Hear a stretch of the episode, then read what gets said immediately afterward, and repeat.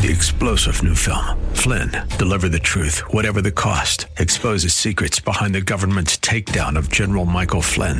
Flynn knew what the intel world had been up to. He ordered the first audit of the use of contractors. This set off alarm bells. He told the truth. He was the most dangerous person for Donald Trump to hire. They had to get rid of Flynn.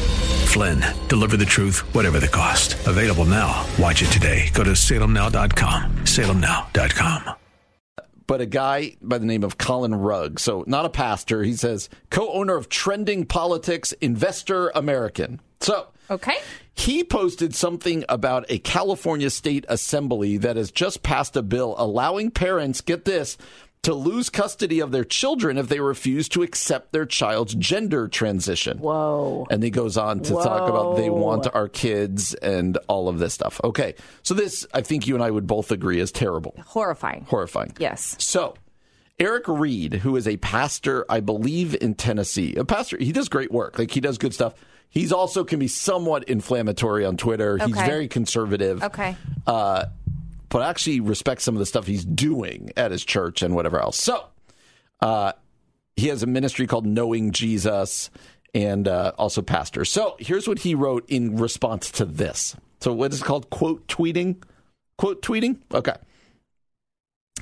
If you're a Christian who votes for a party that proposes and passes legislation like below, this is the, The uh, the thing you were just one, talking about, yeah. on top of its abortion policies, my only conclusions are you you are are you one are you are not a Christian. So he meant to say, I think you are. My You only are. conclusions are you are one, not a Christian. Two, compartmentalize your faith from everything else. wow. Or three, have not been discipled. Whoa. And then he closes with no other options. Whoa. So this gets back to what's he really saying here? Uh, you cannot be a Christian and vote Democrat. That's what I'm hearing. Yeah, that's and what he I'm might hearing. push back a little bit, but he doesn't talk about, he doesn't say if you're a Christian who votes for a politician that proposes these. He's saying a party that proposes and passes this type of legislation on know- top of abortion policy. we know that it's the Democratic Party Yep. that in states and federally is Yep. pushing these transgender bills, Mm. abortion. They are the they are the party of abortion. Mm. All of these things. But he takes it really, really That's far here. so I want to. I want to wrestle with this Yeah. here with you because on the one hand, I get what he's saying. Sure. That these topics for him and he thinks for all of us Are theological. and are bigger than anything else you're going to run up against Yeah. Mm-hmm. in the political world. It's bigger than taxes, it's bigger than whatever else. Yet, on the other hand, I am not comfortable making as black and white a statement as this because Absolutely people not. people vote for different reasons. Yeah. But I'm going to keep going in circles here because if I did vote Democrat of someone who especially believed these things or would not stand in the way Yeah. of these things, I'm not sure I could really look myself in the mirror and feel good about that. This so is- wrestle with this, Yeah. I mean, this is hard. I, this is. I think this is an absolutely ludicrous statement. Oh, you go One, our- ludicrous. yeah, our, our salvation. Like for him to say you're not a Christian, Granted. our salvation is, and I'm sure he would agree with this. By faith, through grace, Jesus Christ alone. Period. Not who you vote for, not who you don't vote for. That does not like uh, uh, dismantle our Christianity, our salvation. So, I, that, So maybe he's being inflammatory. I think that's the part that's absolutely ludicrous. Are some Christians separating their faith and their politics? Yeah, totally. That's on both sides of the the aisle, right? I also think the hard part is he, this is an important issue, and I wholeheartedly agree with you on that, Brian. But there are other issues that are just as important that are Christian issues: racial equity, criminal justice reform, protecting social programs that benefit the marginalized, that are more uh, at, uh, promoted in the Democratic Party. And so some Christians are going to feel more uh, called and passionate about those issues than these other issues. Or they're going to go, you know what? Man, either way I choose, I'm losing, so I just have to go with where my conscience is telling me to vote. And that might look different than Pastor Eric Reed. Here's the other thing. Can I just say one more thing? Yes. comes down to let's say Donald Trump and Joe Biden. Mm-hmm. Okay, we this is election none of us want. We've said that, But we're gonna get. I get. still am not going to vote for the man who publicly talks about assaulting women and grabbing their private parts. That goes against my Christian conscience. And I would say to you, if that's who you're voting for, then are you a Christian because do you care about women? Like, do you know what I'm saying? We pick our pet issues, and if you make it about someone's salvation, you've gone way too far. I, I get what you're saying. I don't think it's ever helpful in a tweet to go, "You're not a Christian." I'm sure it got a lot of clickbait though. I'm not, let's see. No, not too much. Oh, okay. Uh, okay. I, I, I don't think it's ever over an issue of politics and stuff. I do here. I'm okay. Let let's just go here. I don't think I, and so I do think politics are personal, right? Like I do think they're personal. Oh, They are so personal. So I think that's also the problem. Now he's trying to be pastoral or infl- whatever he's trying to be. I'm not sure I could ever vote for a Democrat. I think at best I could sit out interesting. if I was because this is the hard part. This we've said this before. It's not the it's not the choice between good and evil, right. but a lot of the things that a lot of the prominent Democrats are pushing harder and harder for, I would call evil, hmm. and I would have a hard time pushing. And so I think for me, it becomes. I'm not a big lesser of two evil guys. Yeah. And so for me, the real question becomes Christians should vote, Yeah. but how do you vote with a good conscience? yeah. I don't know. I struggle with that. Uh, You know Yeah. uh, that I, I feel some of the uh, same ways about Donald Trump that you've said, and I have zero respect for Joe Right. Biden and his policies. Right. So, uh, am I allowed to say this? The last one I sat out the president one. I, I voted for everything else on the ballot, and I was like, I can't do it. And I most people don't feel that way. And you can just the way you I can feel. write in candidates. I mean, I know it never works, Right. but it's a way to honor your civic duty and vote, and also write in someone that you think is actually reasonable for the job. I know that person never gets elected in the office, and so it feels Kevin futile. Sampson gets votes from you. Nice. Uh, yeah. Um, that's an alternative. I, I mean, these are massive issues. Like, obviously, parents losing custody of their children if they refuse to accept their child's ge- gender transition is as ludicrous as Eric Reed saying this in my mind. Do you know what I mean? I gotcha. I just don't. I know too many people who are like Christians can only vote Democrat or only vote Republican, mm-hmm. and I just have never in my entire life agreed with that. Like even when I was a very young new Christian, it just didn't make sense to me because you see people from different circumstances, different environments, different communities. They want a different type of leadership, and a different type of issue matters to them. Mm-hmm. So I just. I don't know. I don't think he's right. I'll say that. It is worth thinking about because we've got a. Did you know there's elections coming up soon? Oh, really? Did you know it is just around the corner? And oh, I think we're going to be. haven't heard of that. I think we're going to be faced with these decisions. I think we gonna are going to be faced. And I also times. know there are listeners right now who are like, I completely agree with what that guy said in that tweet.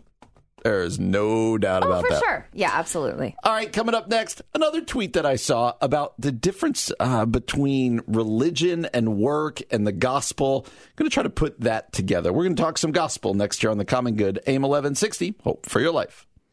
You know, I just if if not for Twitter, I don't know what we'd talk about on the show because I just see these tweets that I love, I know, tweets that get my Twi- mind you're going. on Twitter more than anyone I know these days, and that's not what I would think about you. Like you're not the Twitter guy, but you are. You're on Twitter a lot. That is an untrue statement. I am on Twitter less than I've ever been.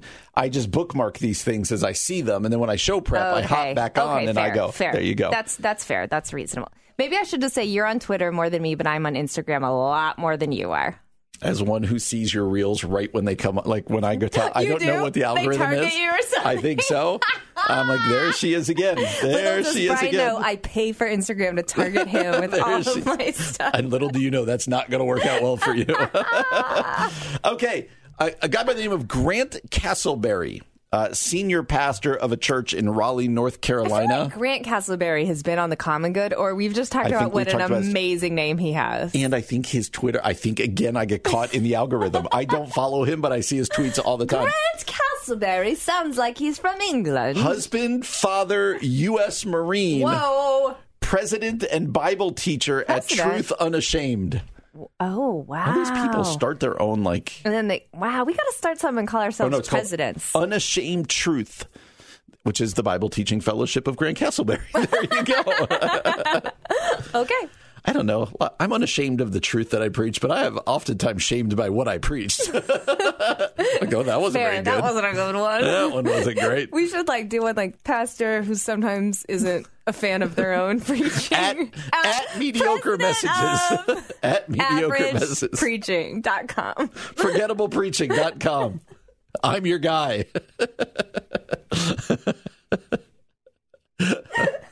Oh no. Uh, oh no. Oh, I'm starting a new organization. Look at my watch. Go. When's this over.com. Stop talking. There we go. Oh no, him again?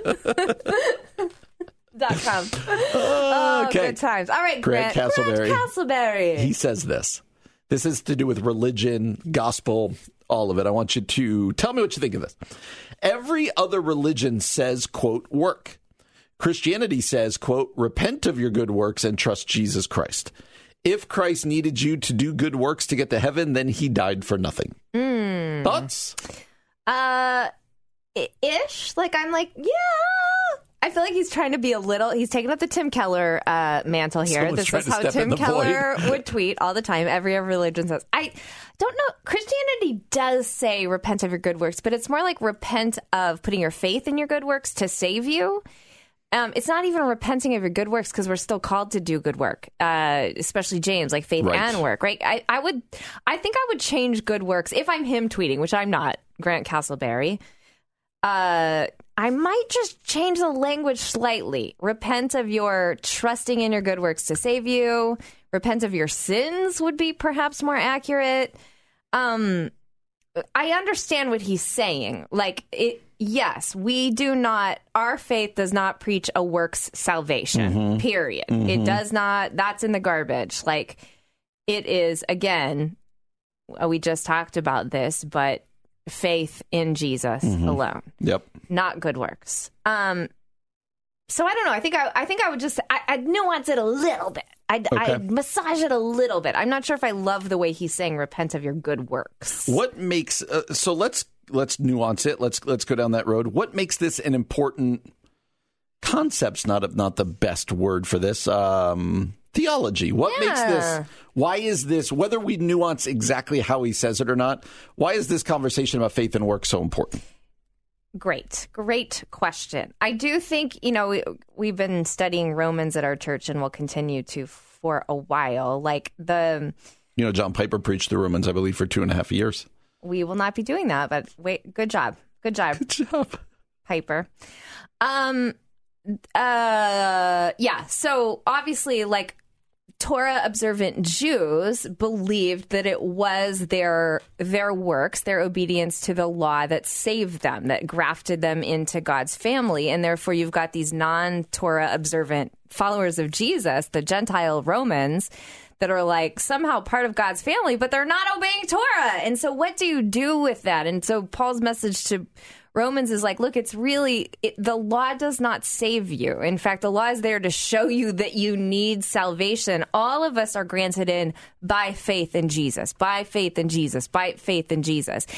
And, you know, uh, an American Western kind of um, application of that would be same way. Like, we don't put our faith in our good behaviors. We don't expect, you hear people all the time, if I'm good, will I go to heaven? If I'm bad, will I go to hell? I was with a group of uh, third and fourth graders at our church on Sunday morning doing a little Ask a Pastor morning. And that was the question Do good people go to heaven and bad people go to hell? You That know? was the question in the Ask a Oh, Pastor the, thing? The things they asked, Brian, your mind would have been blown. I would like to segue for a moment and tell you a question that was I asked. I would like to hear it.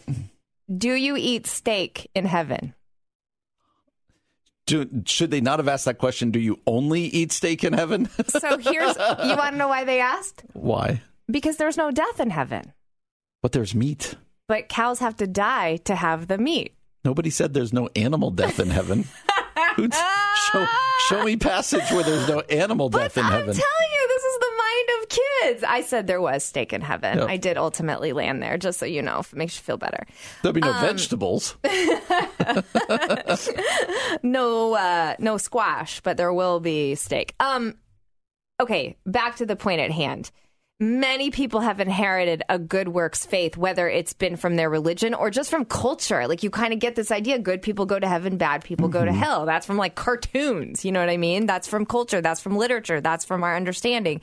And so the importance of this is to say, no, no, no, no, no. It's not about our good works. It's the work of Jesus Christ on the cross. No matter how good you are, no matter how bad you are, all of us need to come to faith in Jesus bow before the lordship of Jesus Christ. And ultimately, it's Jesus' righteousness that saves us and not just saves us, but makes us righteous, whether or not we're doing good things or not, because Mm-hmm. that's imparted to us. Uh, and it's it changes everything about our day to day lives, right? Like, Yeah. do I believe that uh, I'm going to have to stand before God one day and say, uh, I did X, Y, and Z, let me in? Or do I believe that ultimately I'll stand before God one day, however it plays out, but we say to him, I doubt we're going to say to him, but let's keeping the imagery going. Right, right. Uh, I have nothing, no reason I should be here other than the blood of Christ. Yeah, yeah. And then you go, you're in. Yep. Like they're in. You know, again, I don't think that's how it's going to go. Right. But that is the foundation of our hope and of Yeah. our, uh, yeah, of our hope. So, uh, every other religion says work. Christianity says repent of your good works and trust Jesus. If Christ needed you to do good works to get to heaven, then he died for nothing. An interesting thought there by Grant Castleberry. Grant Castleberry. Coming up next, we're going to talk pastoral ministry and the value of just staying put. We're going to do that next here on The Common Good. AM 1160, Hope for Your Life. You and I were not together yesterday on Monday. I feel like you were doing something last weekend, this past weekend. Am I wrong? Was I doing something? Feel like when we were leaving each other on Friday. Weekend. I too, but why can't I remember now? This is what happens when you're old. I'm gonna have to. I'm gonna have to consult my Google Do you know calendar. I'm looking. People don't. Can I pull the curtain back a little bit yeah, here? Can I yes, pull the curtain back? please. Oh, I of course you know what I was doing. I'm looking. You did a wedding. I did a wedding, and I want to talk to you We're about, gonna talk it about it later. We will talk about it later. Something happened, not in the wedding. They got married. It was beautiful. Something happened right after the wedding that I'll I'll tell you about. But We call that a tease. we're just gonna stop there. Yeah. Yes, I did. I went to a wedding. And I prayed that rain away, and I'm telling you, I was like Elijah, but the opposite. God heard me, and it did oh, not also rain. like Elijah. Didn't Elijah Oh, pray right. that it would rain It wa- and pray and, that it and would rain? would rain. Yeah, so it was just So like you were Elijah. like half Elijah. Yeah, that's right. You didn't pray then the rain back on them. No, I didn't. I just I prayed it away, and God heard me. Okay. Congratulations. Thank you. Thank there you. There are so many people who will pay you a lot of money to do their weddings.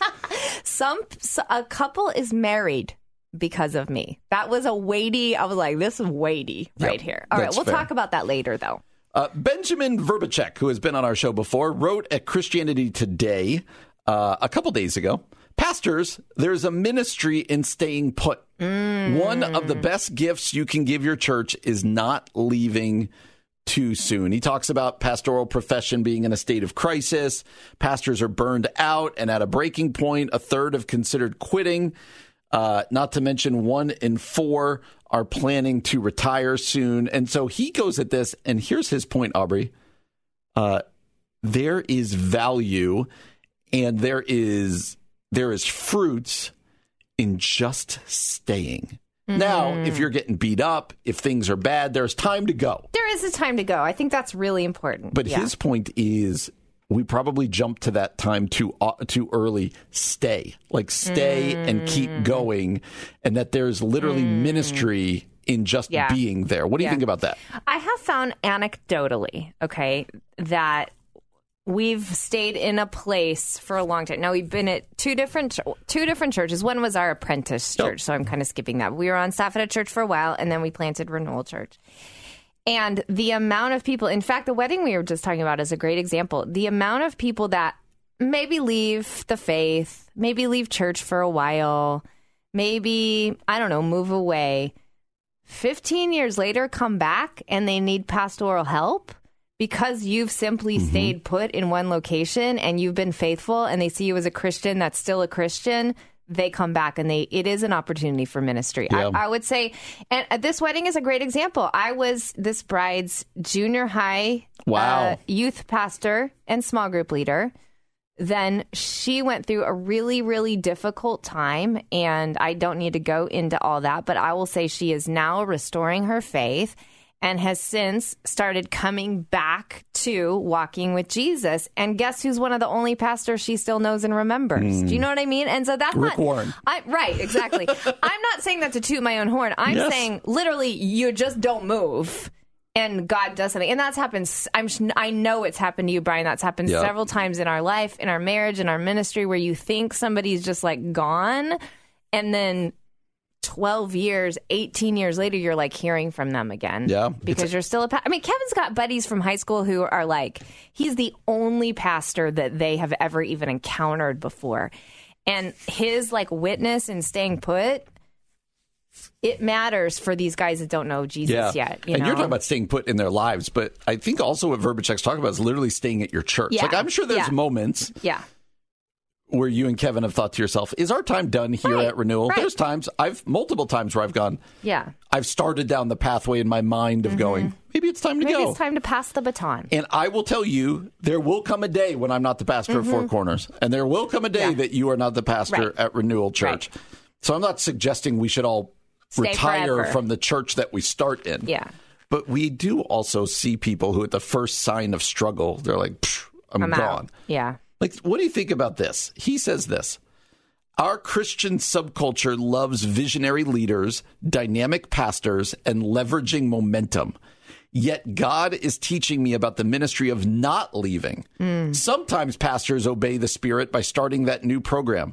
Sometimes pastors launch a new initiative, update the mission statement, or find a new church. More often, however, they obey the Spirit by continuing to show up to work day after day. Hmm. I don't know how long I will pastor at my current church, but I say with Ezekiel, Oh Lord God, you know.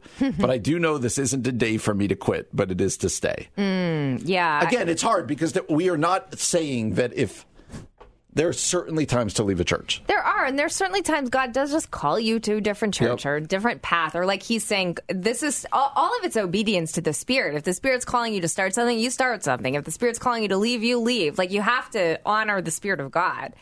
But it, maybe what he's talking about is the difference between pastors who just give up and quit because it's hard.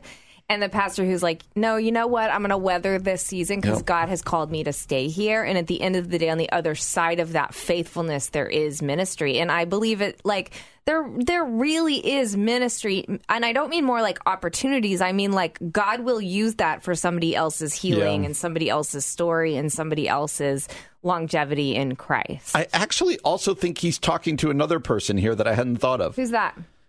Another type of pastor. It's the pastor who's constantly looking for the next thing and looking for the bigger church, to be mm. oh, honest. Oh yeah, yeah.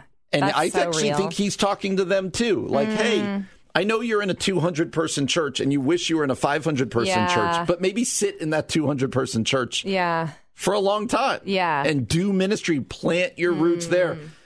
That might also even be more so he's talking to the person who's just constantly like, what's next? Right. Where how am I how going can next? I go? Where am I what's my next? like quote unquote promotion? Or where can I experience more of God's favor? Where's the big church I can go to from here?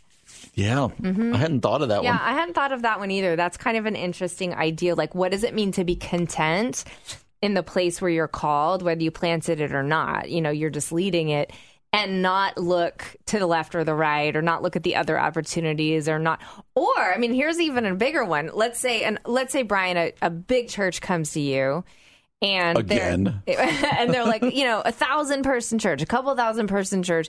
They got a lot of money to pay you. They got a sweet setup and whatever. You know what I mean? Like all the things you want. And the question is like, do you obey the spirit of God and Right. stay, Like or I don't do you think like? there's any. I don't want to paint it as a right and wrong I decision, agree. but I do be. think we often go. I should go to the bigger one. Like the o- like should go to the bigger one. obvious choice is the bigger Yep. one. All right, yeah. I'm going to put you on the spot here. Ooh. Number one key in your mind to longevity, to staying, to to not burning out, not quitting, not leaving your church. Is there is there one thing that comes to mind? Yeah, there are two things that come to mind. It's not what I asked. Well, I'm gonna I'm gonna do it anyway. Uh, should I go practical or spiritual first? Uh, the I mean money. At the end of the day, like you have to support your Was that family. the spiritual? No, that's not the spiritual. And I don't mean rich. I don't mean extra. I just mean like Fair. you, you have to be able to provide for your family Yes. to stay at your church. I'm sorry, you just do. Or you're a bivocational pastor like you and I are, and that just is what it is, right? Um, so you have to have some source of income from somewhere. I would say simultaneously, like it would be very easy to leave a church that is always critical of you and Mm-hmm. always mad at you and always complaining. And that might be a sign that it is time for you to leave. Like maybe you're not a great leader.